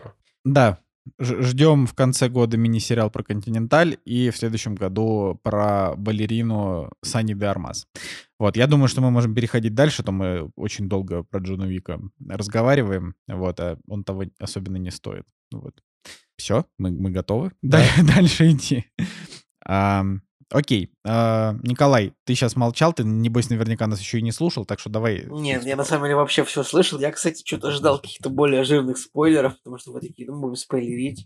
Ну, так мне показалось. Не-не, ну так мы же наоборот передумали, что мы не будем спойлерить. Так, так что... и там нечего спойлерить. Да-да, там нечего спойлерить, да, фильм, фильм Как можно всего. спойлерить Не, не давай, не давай Жеке еще возможность, еще 10 минут обсуждать, почему в Джонни Вик нечего спойлерить. Ладно, давай, давай, Николай. Ну что, ребятки, э, очередной заказанный фильм, фильм от подписчиков всегда праздник. Ну, не то чтобы, типа, это редко очень происходит, просто это всегда приятно, всегда событие. И вот э, на этот раз значит, наш уважаемый донатер Red V э, выдал нам вообще кучу фильмов на выбор. Это, это, честно говоря, я подумал, что Red V кто-то взял в заложники, потому что я ожидал очередной фильм, где люди что-то неприятное с собой делать будут. Э, не, ну а там, там в списке, я, я пробежал, там в списке наверняка было парочка фильмов каких-то таких. А, но, в общем, э, не будем говорить, какие фильмы остались в списке, которые нам вы, в, выдал на выбор э, наш подписчик. Но фильм, который мы, мы выбрали из того списка, что нам был предоставлен, это фильм «Телесеть» The Network и, наверное, наверное, без «the». Ну ладно. Без «the». А может быть, с ним. Ладно, неважно. Итак, это фильм 1976 года. Фильм культового американского режиссера Сидни Люмета. А, это, ну, в общем, короче, у этого режиссера прям ворох невероятно культовых фильмов, которые мы какие-то уже смотрели, там, условный 12, 12, 12 разгневанных мужчин, ну, вы понимаете, что это за фильм. Потом э, Холм, помните, тоже мы его обсуждали. Я вот пытаюсь понять, нам вы тоже его заказывали, правильно же? Да, да, да, нам да, тоже, да, тоже да, его да. заказывали. Ну и, соответственно, Network, телесеть, тоже один из известных фильмов этого режиссера. Ну вот мы бы посмотрели. О чем же фильм? Так вот, прям фильм довольно просто его сюжет пересказать. То есть фильм рассказывает о том, а вот как вообще происходит движуха, ну вот внутри подразделения новостей как бы телеканала, который тоже входит в большой конгломерат. Как бы. То есть, если вы смотрели, например, сериал, э, вот я не смотрел сериал News, Newsroom, поэтому я в качестве похожего референса на телесети, я, наверное, предпочту утреннее шоу. То есть, вот примерно этот вот фильм телесеть примерно такой же, как сериал утреннее шоу, если вы помните, сериал от Apple TV с Рейс Уизерспун и Дженнифер Энистон, там еще Стив Карл, еще куча актеров. Вот.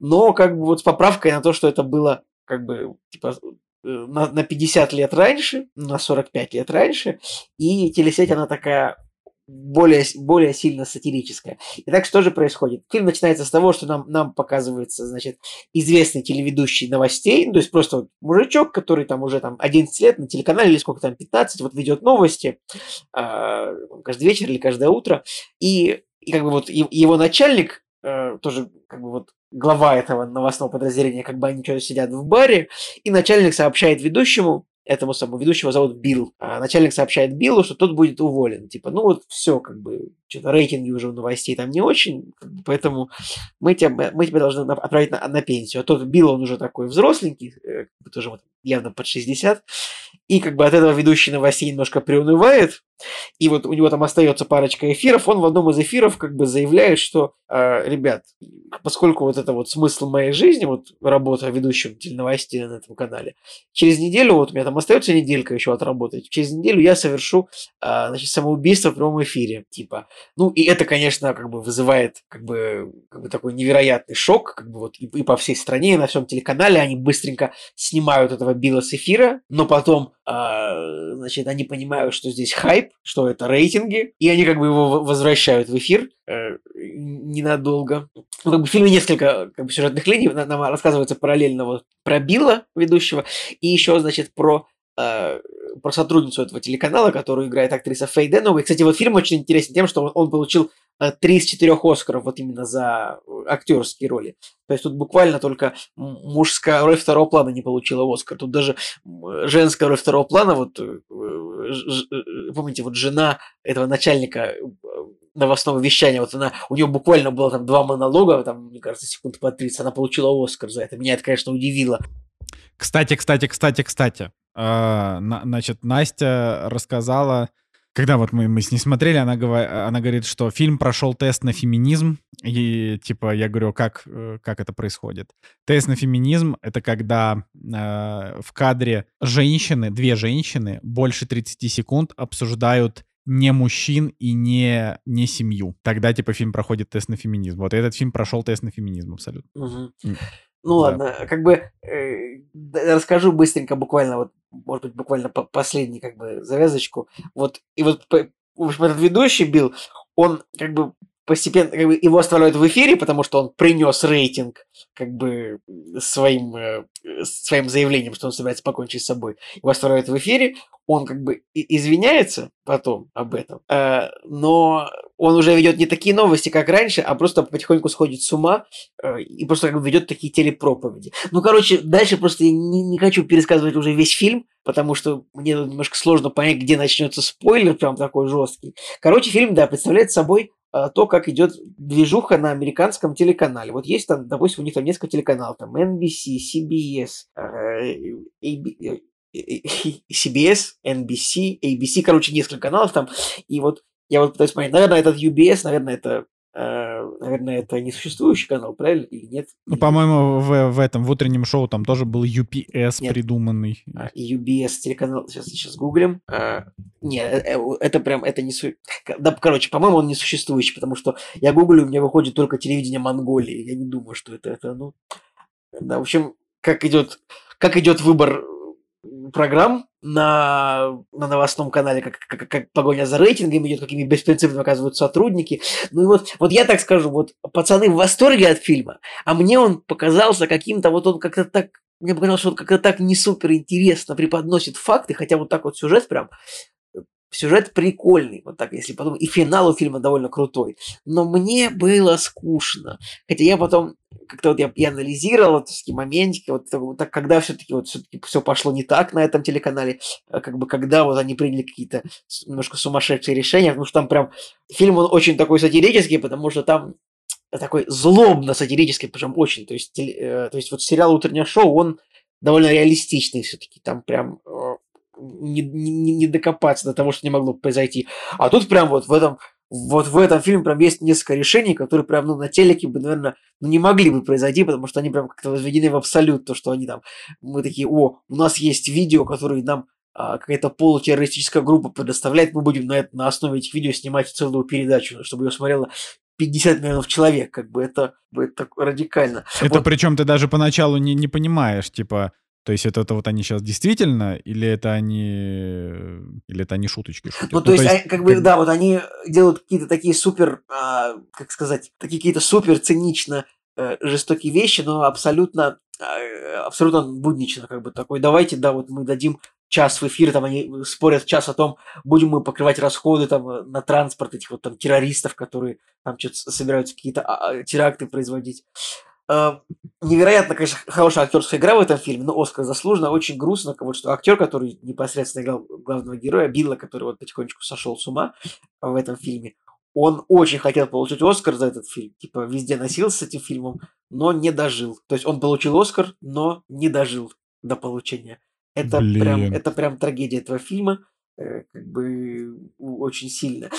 Но мне, короче, он меня, он меня прям не, не вызвал мне фильм много эмоций, вот буквально до, до финала мне показалось, что очень какое-то такое сухое, слишком техническое повествование, будто бы я смотрю какую-то наполовину документалку, и хотя, конечно, вот, конечно, крутой там монолог вот президента этой, президента этой корпорации, когда вот он индоктринирует нашего главного героя, чтобы тот по-другому свою проповедь вел, это, конечно, крутой момент. А, и мне очень понравилась актерская игра Роберта Дювала, но фильм не сильно меня развлек. Вот мне так показалось. Мне показалось, что он какой-то вот слишком, слишком сухо документально снят, без какого-то такого, без нерва как бы вот художественного фильма. Могу, в принципе, вам, я поставлю ему, наверное, 7, потому что мне он показался скучным. То есть, и э, вот в месседже, который он дает, это как бы круто. И, и финал крутой достаточно но сам фильм скучноватый, поэтому вот я прям от, от утреннего шоу какого-нибудь я получил гораздо больше удовольствия, просто потому что оно более эмоционально как бы подано. Вот. Господа, ну, тут еще не вашем... в этом дело. Я, я бы сказал, я бы сказал, что утреннее шоу это, ну, как бы современный сериал с какими-то современными проблемами, от которых у тебя может по-современному сгореть задница. Но тут дело не в, а именно, именно он... не в проблемах, тут проблемы нормальные, тоже они вполне э, выдержаны, они вполне в духе времени тоже. Именно вот сама подача, как-то вот это все идет как-то, и очень отстраненно от меня мне ну, все это Ну, Николай, это, видишь, у тебя раз на раз не приходится. Я, да? например, не считаю, что 12 раздеванных мужчин прям совершенно гениально. Я его очень люблю, но просто я не настолько от него тащусь. А ты, например, типа его очень любишь, хотя он намного более устаревший, чем этот фильм. Я просто помню, когда я смотрел 12 Angry Men, мне он прям понравился. Я его смотрел уже ну, за последние пять лет это было явно, типа, не, ну, не, не супер давно. Короче, короче, вот я хочу сказать, что мне фильм понравился, ну, как бы в основном за счет того, что я просто люблю смотреть все эти внутрики. То есть, например, когда там вот рассказывают, то есть там, там вот там по факту там есть три сюжетные линии. Сюжетная линия, значит, чувака, который э, сходит с ума и э, вот он ведет это, это шоу, как бы ни о чем. Э, эта линия у меня не вызывает... То есть мне нравится то, что это происходит, но она именно сама по себе мне кажется скучной, вот эта вот линия. То есть, типа, именно вот линия вот этого чувака. То есть то, что он там медленно а, э, как бы ёкается, да, матом не, не скажешь. Вот, вот это, это, это как бы, это само по себе прикольно, но смотреть за этим не супер интересно. А потом вторая сюжетная ветка, это с героиней Фейдановой, это как бы вот девушка, которая а, ну, ну, я бы сказал, как бы это сюжетная ветка, где она главная героиня, но при этом там много героев. Это как бы ветка людей, которые хотят вытащить канал из долгов, и они придумывают, какими должны быть их шоу. Соответственно, вот с этим чуваком, который сходит с ума, и одновременно шоу с террористами, вот как бы вот и, их вот эта вот ветка. И там в этой ветке есть а, там новопоставленный глава этого телевещания, там и вот эта вот девушка, которая потихонечку отъедает себе. Вот, и третья линия — это линия героя, бывшего руководителя новостного отдела, которого, как бы, э, которого, так сказать, снимают с должности, когда он отказывается заниматься вот этим вот безумным шоу, потому что чувак, который сходит с ума, это как бы его друг. Вот. а, И вот его ветка, в ней там тоже есть и драма, и любовная мелодрама, и чего там только нету. Вот, и, Ну, вообще, там, если понравилось- честно, его там снимают, его снимают там больше, потому что э, из начальства умер, умирает после человека, как бы, который его ставил. Я, ну, то есть, там, Не, ну это Ну, да, да. но там... Но Роберт бы, Дювалл говорил, типа, там- этот умер, ты все, ты, ты, ты мне больше не нужен, типа, вали отсюда. Это, это правда, но это как бы другой вопрос, это уже сюжетные спойлеры, я э, так, это не, не так важно их, в принципе, сейчас называть. Вот, короче, мне понравилось, что фильм, он вот без шуток э, рассказывает о том, что, то есть он, э, он смешной, но при этом он без шуток рассказывает о том, что такое телевидение на самом деле и кто эти люди, которые как бы им занимаются.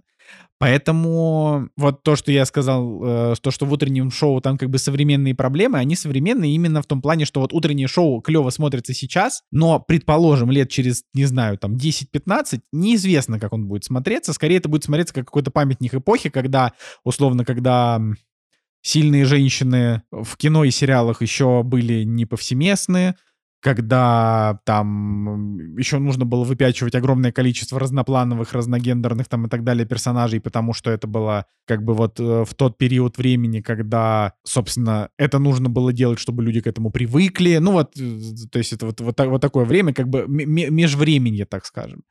Вот. И вот это вот межвремени выходит, э, собственно, утреннее шоу как актуальный сериал. Как бы, поэтому непонятно, что с ним будет дальше, а вот, например, сериал, а в смысле, а вот фильм «Телесеть», он как бы о вечном, он типа не об актуальном. Поэтому он смотрится, может быть, менее лайтово, но при этом он смотрится как-то более масштабно, вот так скажем. Вот, мне, конечно, фильм понравился, мне удивительно, мне меньше всех понравился Роберт Дюваль. Почему? Потому что Роберта Дюваля, у него очень такое улыбчивое выражение лица, а персонаж у него не улыбчивый. И вот как бы его, э, то есть это, это буквально исключительный лукизм. То есть я смотрю на него, и я как бы не верю, что он злобный. Вот. Хотя не то, чтобы его персонаж злобный, это тоже так-то его герой не, ну типа, это, это, это не герой, который э, не- негативный персонаж. Он просто, ну вот у него есть определенные интересы, типа сделать так, чтобы их сеть зарабатывала деньги. вот это, это, скорее всего, можно назвать, общем-то, правильной целью. Вот, мне он тут понравился меньше всех. Мне понравился мужичок, э, который Уильям Холден, который играл, собственно, бывшего главу э, новостной службы. И мне, конечно, понравилась Фэй Дановой, потому что она, ну, буквально а, очень интересный женский персонаж в фильме 50-летней давности. Вот это, вот это классно, потому что ее, геро, ее героиня а, ведет беспорядочную половую жизнь, при этом она гениальный, а, значит, э, там, гениальный шоураннер, там, с, с- с очень крутыми идеями, плюс она немножко социопатка. Вот, опять же, для фильма 50-летней давности это прям, ну, прям круто. То есть это вот, это персонаж, который то, то есть я бы сказал, что в, в- в истории американского кино был очень большой период, когда таких персонажей не было. То есть, когда, когда женские персонажи это были чисто там э, либо тебя надо спасти, либо тебе надо приготовить еды для детей. Именно, по, именно поэтому сейчас, там, последние несколько лет, э, женщины в основном это не любовные интересы героев, да, как бы в фильмах, а э, самостоятельные боевые единицы. Скажи это. То фильму это- Топ Ган Мэверик. ну, кроме фильма «Топ Ган Мэверик», конечно, там, да, там отдельный разговор. Вот, короче, поэтому, э, типа, Фей классный, Холден классный, э, вот, сценарий мне понравился, но тут, опять же, да, у Николая такое. Ладно, Жень, давай ты. У меня стоит э, девятка этому фильму. И То есть тебе же больше оценка. всех прям понравился. Блин, Да, мне больше э, всего э, Жек. Жек, Жек, скажи мне, ты, в- ты сначала десятку поставил, ты поменял. Да, я понимаю. да, видел, как, как я его, да? А, а, я видел просто, что я такой, 10, щедро, ну ладно. 10 действительно щедро, да. Да, короче, да, я поставил девятку, и девятка у Редви стоит, человек, который нам заказал этот фильм. И мне безумно понравилось, просто я объясню, почему я не десятку поставил. Я понял, что, наверное, вот 10 — это еще фильм, который я буду обсуждать у себя в голове, думать о нем еще, наверное, там неделю какой-нибудь после. А с телесетью достаточно все понятно. То есть э, она крутая, ну, этот фильм крутой, очень классный месседж э, подает, но все понятно. Вот фильм заканчивается, и, например, мне как-то вот, ну, не осталось пищи для размышлений. То есть я его раскусил там через 15 минут после просмотра, все для себя понял, и это не так, как, например, Стар, где еще, наверное, там э, сколько-то дней, и, может, целый месяц уже прошел, да, и я все еще про этот фильм могу разговаривать бесконечно. Но «Телесеть» очень классный фильм, он очень современный, то есть несмотря на то, что это 76 год, его сейчас брать, смотреть, он ни на йод не устарел. То есть там нет вообще никакой детали, которая бы говорила, что это фильм из прошлого, потому что все происходит, как будто это right now может быть. Слушай, ну я, может быть, в одном бы только поспорил. Суть в том, что все-таки 50 лет назад актеры еще не перестроились как бы на новую школу актерки, поэтому некоторые Я из них все говорю. еще были, некоторые из них все еще выглядели немножко как будто бы вот из 60-х. Я говорю не про это, я говорю именно про то, что происходит в фильме, Это да, это да. Тут какие 100%. там действия происходят. То есть э, там вообще все то же самое, что, условно говоря, вы можете встретить на телевидении и вот в этой жизни людей, которые там сейчас, да, точно так же какие-то летучки, да, точно так же они там какие-то материалы просматривают. Точно так же все это обсуждается. И это не извечная, может быть, тема, но как будто бы она не поменялась вот за эти 50 лет э, практически никак. И это круто. Согласен. Предыстория того, как мы начали смотреть этот фильм, мы начали его смотреть в оригинале с английскими субтитрами где-то на 20 ну, не на 20 на 15 минуте. Мы с Надей друг на друга посмотрели и решили, что давай-ка мы откатимся и начнем заново смотреть с русскими, потому что достаточно много поначалу каких-то внезапных имен, каких-то терминов, которые еще в сюжете никак не связаны, и достаточно сложно было уловить э, вот эту взаимосвязь сюжета. И это дало нам дополнительный бонус к тому, что, например, со второго просмотра вот этих 15 минут, там, а, значит, в сцене появляется нацистская свастика. Кстати, кстати, Настя тоже это заметила, а я вообще этого бы не заметил, если бы не сказала Настя. И мы такие на 10 минут, значит, хопс, а, отматываем, я ставлю на паузу, и мы как бы понимаем, что это не случайно, это специально сделано, потому что этот значок, его поставили аккурат между двумя вот этими персонажами. Они специально его в кадре показали. Я такой, ну окей. То есть я еще не понимаю, зачем он там а, нужен, но хорошо, они вот его специально показали. И перебегая сразу к концу фильма, когда он заканчивается, главный посыл, наверное, или там один из месседжей телевидения, вот а, в том видео, которое там показано, это абсолютно фашистская организация, которая пропагандирует э, насилие в любом виде, и у них нет никакой морали. То есть неважно, что они будут показывать на экране, а неважно, что там будет происходить, да даже если они правду будут говорить людям, неважно. Главное бабки и э, вот э, изначально рейтинги, а рейтинги на чем строятся? На насилии, на каких-то вот грязных Слушай, темах. извини- извините, пожалуйста, Жек, а напомните, а где была свастика? Я что-то что-то я... Свастика появилась на полсекунды в той сцене, когда они обсуждали, э, значит, э, вообще, что им делать э, с чуваком после вот этого первого его инци- инцидента.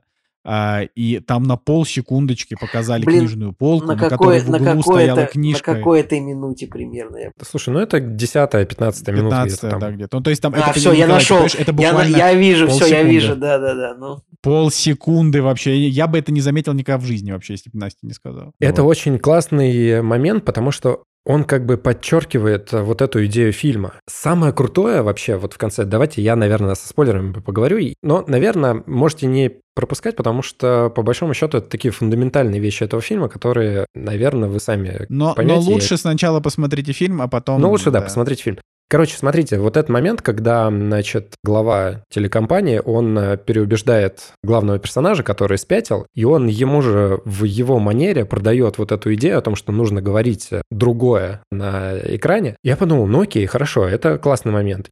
Классный, кстати, реально момент, да. Когда все эти боссы, они такие, что же нам делать с этим Биллом-то? Он нам рейтинги вниз тянет, он нам больше не нужен, нам как бы не нужно вот это вот все, вот это вот все дело. И они идут обратно к вот этому боссу, спрашивают у него, типа, что нам делать, нам бы надо его уволить, а э, босс стоит на том, что его не надо увольнять. Это моя личная просьба, чтобы он до конца вот оставался в эфире. И я такой думаю, блин, ну это вот единственный момент, который я не мог понять, зачем, как бы, ну какая мотивация у, вообще у этого действия. А потом понял, что это супер клевый ход э, этого главы, который своим вот этим действием спровоцировал нижестоящих людей, чтобы они его застрелили. Ну, то есть он им не давал прямого указа, но вытекая из его слов, это единственное решение, которое могло произойти, да, когда люди, которые ему подчиняются, решаются его убить. И это, блин, так круто. Но вот это имеет смысл, да. И тогда как бы вот эта вот идея насилия, она еще с какой-то другой стороны э, раскрывается. Потом у меня был вопрос к сюжетной линии, в кавычках, друга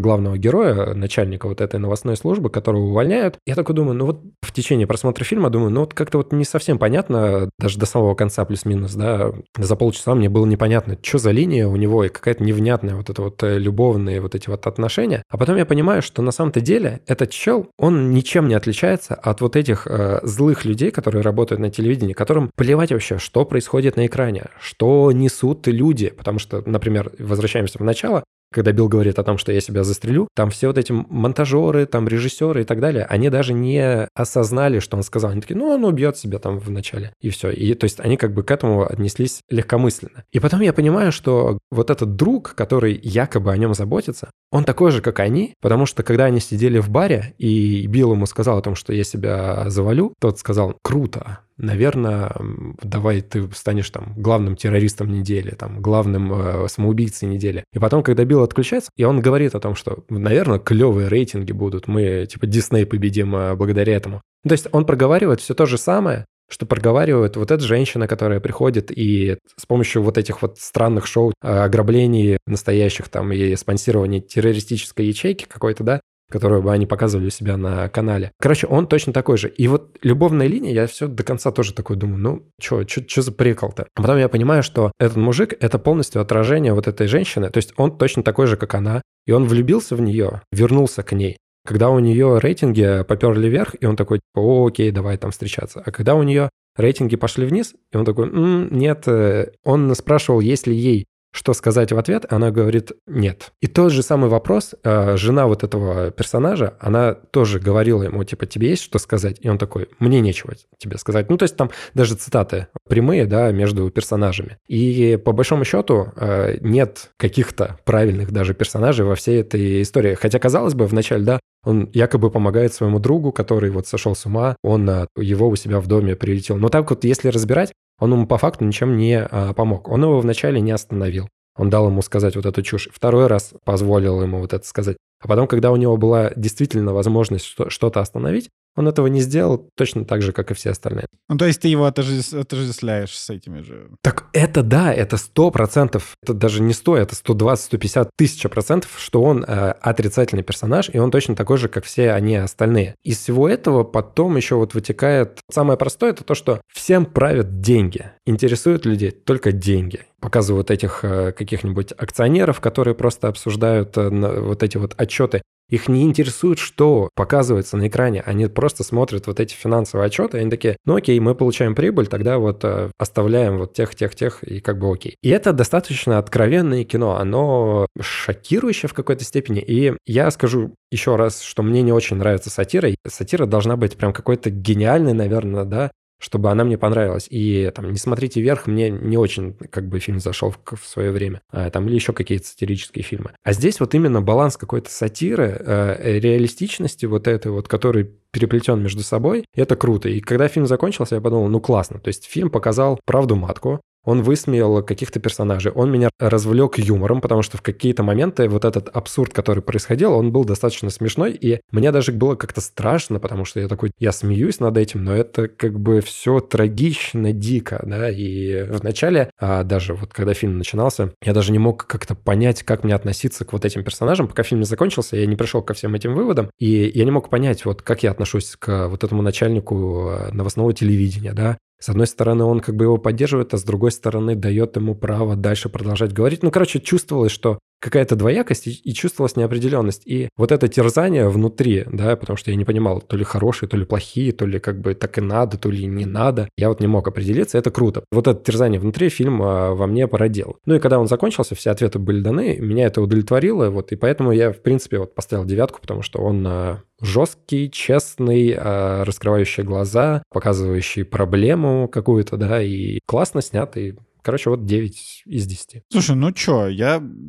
Как это? Я, я, я рад, что у нас по-прежнему в подкасте есть хотя бы один человек, который может нормально анализировать фильмы, потому что мне кажется, что мы э, с Николаем э, как это, годик-другой, и уже просто совсем оскотинимся. Вот уже все к этому движется. вот, но э, не могу сказать, что на меня фильм произвел такое же впечатление, например, как на тебя. Я, кстати, не то чтобы я прям согласен с тем, что тот чувак злодей тоже, но, но вообще, ну, вообще глобально, глобально. Телевидение всегда говно. То есть Смотри, это, типа... он ушел от своей жены ради любовницы. Женя, мы, мы заканчиваем уже обсуждать Ладно, эту тему. Да, мы, мы заканчиваем. У нас нету. У нас не, не, нет, нет, нет, все. Это, это окей, все. окей, окей, да, окей. Да. А, окей, ладно, поехали, поехали, поехали обсуждать э, следующий и последний на сегодня фильм. А, тут любопытная история, любопытная история в том, что в том, что вот как бы Женя Москвин, когда смотрел этот фильм, он прям вообще такой, боже, это кошмар, просто ужас 5 из 10, 4, 3, 0 из 10. Не понравился, короче. Но, опять же, э, вероятность то, что этот, того, что этот фильм понравится Жене, исходя из моей философской формулы Жени Москвина, выведенной несколько выпусков назад, она как бы меня не... Как это? Меня не, Так, впи- а меня какой фильм? Так, какой фильм? Операция. Фортуна это единственный фильм, который у нас остается. Так, подожди, я еще к этому вел же.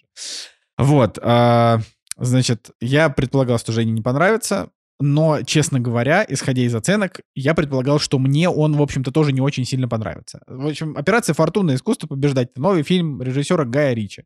Режиссер Гай Ричи, как мы знаем, это, наверное, один из самых неровных режиссеров вообще вот из всех, кого я знаю.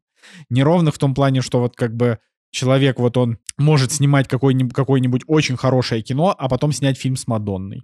Может снимать какое-нибудь очень хорошее кино, а потом снять «Гнев человеческий». Более того, особенно меня удивляет реакция зрителей, особенно российских зрителей, иногда вот на то, что он делает. То есть все прекрасно знают, и мы в подкасте об этом говорим уже 8 лет, сколько мы существуем, а, что э, что Гай Ричи, его больше любят в России, чем, чем у себя в Америке. Это- вот, поэтому е- фильм «Операция Фортуна» вышел в российском прокате, поэтому фильм с Джиллин Холлом «Перевозчик», который выйдет через месяц, тоже выходит в российском прокате. Типа Гай Ричи, я уверен, что он просто сам это пропихивает. Он только говорит, нет, там надо, потому что, типа, меня там любят.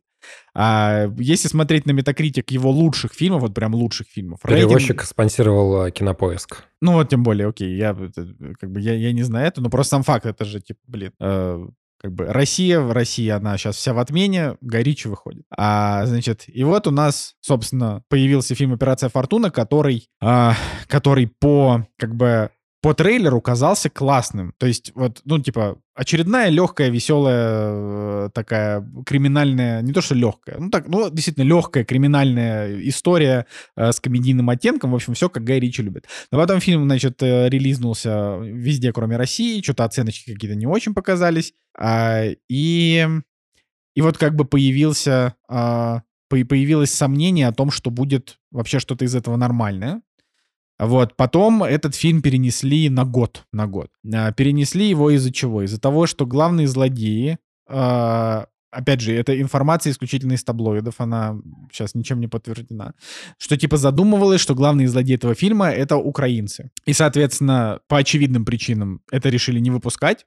А, В итоге фильм выпустили. Я не знаю, был ли там какой-то перемонтаж. А, Но любопытный факт в том, что украинские персонажи там остались. Ну, во-первых, они на последние, на кого они похожи, это на украинцев. Это скорее какие-то цыган, цыгане из Румынии. Вот из того, что показал Гай Ричи в фильме. Во-вторых, э, в... я не знаю, как в дубляже, но мы смотрели с субтитрами, и в субтитрах их переводили как покупатели. Вот. э, Поэтому я не знаю, это как бы на- намеренно это сделано для российского проката или, или я вообще не знаю, короче, какая у этого причина. Я, опять же, не знаю, как, э, какой был оригинальный монтаж, но вот так. Значит, соответственно, вот выходит фильм, и вот он оказывается, ну, короче, это, это действительно это не супер кино. Это не супер кино. А, у него, в отличие от фильма «Джентльмены», нету обаяния, нету как бы хороших запоминающихся персонажей. Есть просто неплохие персонажи, но таких вот хороших, у которых есть у каждого из них какая-то своя фишка, здесь как будто бы нет. А, Джейсон Стэтхэм, он привычно, когда вот он играет не на серьезных щах, а такой немножко с авантюринкой, с авантюринкой, он при- привычно одинаковый, то есть, ну, как бы такой Крисмас из неудержимых. Вот абсолютно здесь он такой же. Вот. А, Ну, я бы сказал, что он да. уже такой же, как Хопс. Нет, кто? Да, Хопс, и Шоу. Хопс. Кто из них Хопс, кто из них Шоу, я забыл. Наверное, он все-таки Шоу. Да, вот он такой же, как Шоу из Форсажа, типа здесь. Только он тут...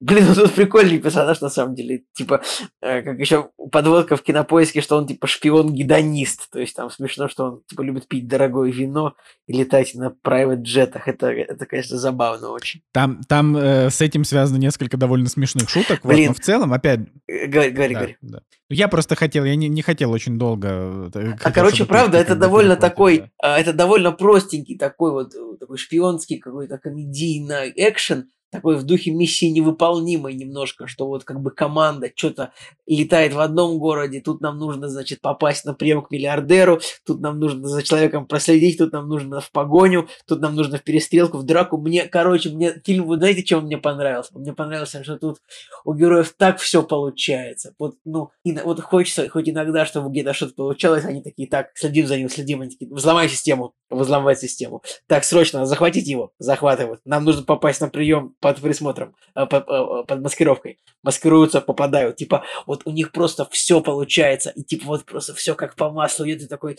И я просто ловил какое-то удовлетворение в этом фильме от того, что у героев, типа, ну, немножечко, как бы, ну, есть какие-то, как что-то нужно сделать, но у них все получается. Вот, ну, не знаю. Вот вы не заметили, что вот они такие вот... Ну, то есть, они такие, так, летим туда, Типа, туда прилетели, тут сделали, информацию получили, жесткий диск забрали, связались с этим, этого захватили, вот и у них все получается. Мне прям это так понравилось. Да. Но, э, но фильм, фильм же даже так называется, типа Операция Фортуна, главного героя зовут Орсон Форчун, типа, э, но как бы, говорю, у меня претензии к фильму в том, что, ну, вот, он глобально, это, это типа дурацкое одноразовое кино потому что фильмы Гая Ричи, они вот не, ну, не все такие. То есть вот если мы вспомним, если, мы, если смотреть на его биографию вот из последних картин, а, почему, значит, Э, мы сейчас не берем э, Алладина, потому что Алладин это, это Голливуд, как бы это сделано для другого. Вот мы берем фильмы, которые снимает Гай Ричи, потому что он Гай Ричи. У него был «Гнев человеческий», который неимоверно всем понравился, а мне показался ужасно занудной тягомотиной. Очень сильно на серьезных щах, тоже с Тетхом в главной роли, но невозможно, невозможно, когда на таких серьезных щах это просто, это, это терпеть просто невыносимо. Здесь, слава богу, такого нет. У него есть фильм «Джентльмены». «Джентльмены» — это как бы общепризнанный новый большой куш, условно, то есть есть это типа вот спустя те два фильма, вот спустя там 20 лет он выпустил э, еще один свой культовый фильм, который вот очень хорош. У него есть э, замечательный, но не понятый меч короля Артура, у него есть э, неплохие такие вот агенты Анкл. А, значит, опять же, я не вспоминаю его голливудские вот эти вот Шерлоки Холмс, это все прикольно, но это как бы, это другое, это уже, это не Гай Ричи, это коммерция. Вот. И вот как бы, и вот операция Фортуна, она казалось, что она все-таки будет лучше. Казалось, что там будут более запоминающиеся персонажи. Потому что, например, чернокожий герой, который вот с ними тусит, это буквально самый безликий персонаж в кино, который вообще только существует. Вот, вот буквально, вот буквально вообще, не знаю, фильм «Серый человек», он менее серый, чем этот персонаж. Он вообще, он типа, он, он никакой. вот как бы. А, а вот, вот Обри Плаза, например, она как экшен-героиня мне понравилась больше, чем та же Ани Дармас в, значит, в «Сером человеке», потому что здесь у нее нее было много всяких таких дурацких шуточек, она тоже такая, у нее все получается, а, приятная. Плюс, причем в этом фильме было, как обычно, почему Гай Ричи ругают? Потому что у него а, сплошная объективация женщин и очень много сексизма, вот здесь прям прям все то же самое. то есть ты смотришь и так думаешь, блин, вот, вот почему этот фильм проваливается в прокате, почему каждый раз э, Гай Ричи натыкается на одни и те же вилы, на одни и те же вилы. Вот. Э, мне, конечно, не понравилось... Э, даже не то, что не понравилось. Я смотрю на Джоша Хартнета и думаю, блин, этот человек играл в «Счастливом числе Слейвена». Это буквально один из немногих фильмов вне Гая Ричи, который фильм Гай Ричи, просто абсолютно только не, не он снял. А, отличное кино вообще. А, а здесь он как бы играет такого ложка, то есть я такой думаю, Джош Хартнет, в какой момент твоя карьера повернула повернула, что ты играешь комичных персонажей, а не экшен-героев, ну, тоже забавно. Вот, но я как бы фильму по итогу поставил 7, но я считаю, что это фильм типа на 6,5-7. Вот так вот. Он как бы звезд с неба не хватает, он действительно местами, местами он обаятельный, местами он дурацкий. Например, там есть у них босс, которого играет Кэрри Элвис. Блин, а, Кэрри Элвис значит... просто поразительно хорош, типа в 60 лет ему, я просто офигел. А, э, я, я, я, я больше офигел от того, что это тот самый Кэрри Элвис, который играл когда-то в пародийном фильме «Робин Гуд. Мужчины в трико», типа там 37 лет назад примерно этому. Я, наверное, Именно меньше, так. А еще он играл в «Пиле» на минуточку. Ну, то есть, я, у меня прям, я причем когда я вот видел, я думаю, «А что это за актер такой прикольный, как бы, который так прикольно играет. И я что-то э, забыл, что он вообще еще снимается. Ну, как-то я пропустил этот момент. Мне очень понравилось то, что там есть два героя, типа вот э, их этот, этот, этот начальник и еще верхний начальник. Одного зовут Нейтан, а другого зовут Найтан. И, по-моему, это уморительно. Это смешно, да. Но я хотел сказать, что Кэрри Элвис — это такой персонаж, который ты ждешь, что он как будто бы будет плохим в конце, но он неплохой в конце. А просто никакой. Ну, в смысле, вот какой есть. Короче, надо так сказать, наверное, этому фильму я снизил оценку, в том числе за отсутствие какой-либо интриги. То есть им с самого начала, с первой секунды фильма сказали, у вас есть задание. А они такие, окей, мы пошли его выполнять, и они его выполнили. Это как, у вас был какой-то план, и, и вы его придерживались? Да, у меня был какой-то план, и я его придерживался. Вот это вот фильм просто про план, которого они придерживались. Поэтому я, я не знаю. Ну, типа он, он ну, настолько бесхитростный. Вот, насколько вообще это возможно. Поэтому да, давай, Жень, что-нибудь тоже скажи нам. Ох, у меня, конечно, к этому фильму... Ладно, давайте так, я его посмотрел две недели назад, да, я уже забыл, что там происходило, а это, мне кажется, очень четкий критерий, что фильм просто настолько проходной, насколько это вообще возможно. Я, кстати, согласен с тобой, потому что я тоже про него уже начинаю забывать, а я его смотрел не две недели назад. И самое странное, что у этого фильма бюджет 50 миллионов долларов. 50. У фильма «Джентльмены» бюджет был 22. Чтобы вы понимали. Джентльмены там снимался в Англии в каких-то гаражах, там что-то они там тусовались. Вот, а тут, а тут как бы по всему миру, вот, наверное, 50 миллионов. Ты сме... э, э ладно, э, давайте это по порядку. прикол, да. Давайте по порядку, давайте. Вообще небольшой топ. Я забыл, знаете, про фильм сказать, который связан с телесетью. Чуть-чуть, да, просто интересный факт. Вот женщина, которая сыграла главную роль, Фэй Дануэй, она взяла Оскар, и я думаю, так, ну, мне интересно, я на нее нажал, хотел посмотреть, да, она еще жива, и у нее на кинопоиске, значит, то ли в интересных фильмах, то ли в лучших, выскакивает фильм, который называется «Человек, который нарисовал Бога», это фильм 2022 года, и там на главном постере, ну, в смысле, на постере Кевин Спейси. Я такой, так, мне интересно, что это за фильм, нажимаю на этот фильм, а Кевин Спейси играет там десятистепенную какую-то роль, то есть у него не главная роль, но он зато на постере Ну, это типа вот, это же фильм картину. первый, который с Кевином Спейси, какой-то европейский, который вот э, вышел после его отмены. Да, ну вот он там на постере, хотя он там вообще как бы где-то вот на задворках э, этого фильма. Зато главную роль там играет Франко Нера, это человек из э, второй части Джона Уика, по-моему. Там и режиссер Франко Неро сам тоже. А, ну и сам он снял. Ну, короче, да, понятно. Ладно, возвращаемся к Мне кажется, Фортуна. что Женя скоро соберет свою внутреннюю э, киновселенную актеров, которые играли в, в каких-то Джонных Уиках, возможно.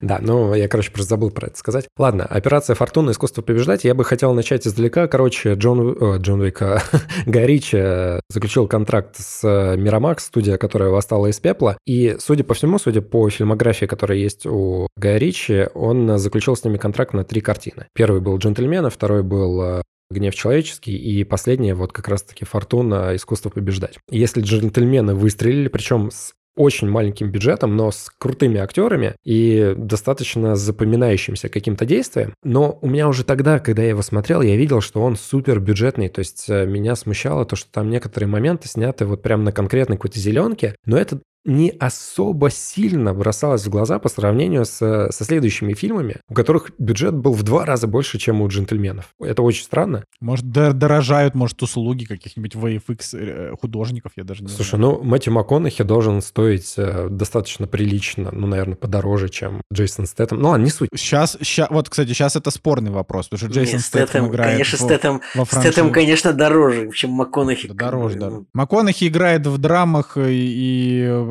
курит траву, а Джейсон Стэтхэм играет в «Форсажах», и как бы поэтому, поэтому Слушай, я ну, думаю, там больше. окей, там был э, Чарли Хэном, там был Колин Фаррелл. Короче, я, я, я думаю, что вот этот спор 20-50 миллионов, это, ну, ну, это не так принципиально. Да, это не принципиально, но я к тому, что вот три фильма, которые у Мирамакса, и э, что «Джентльмены», что «Гнев человеческий», что особенно «Операция Фортуна», они все сняты на зеленке. Там очень классная зеленка, которую вы можете не заметить. И я просто помню свое ощущение, что когда я смотрел «Джентльменов», я чувствую, что какие-то моменты, ну, как-то как вот бюджетненько все выглядит, да, но сделано было хорошо. Там было пара моментов, когда я понял, что вот здесь хромаки. Я прямо сейчас пересмотрел трейлер, и я вижу вот этот самый прием, который есть в «Операции Фортуне». Смотрю «Операцию Фортуна», мне кажется, там 90% кадров, они все сняты на зеленке.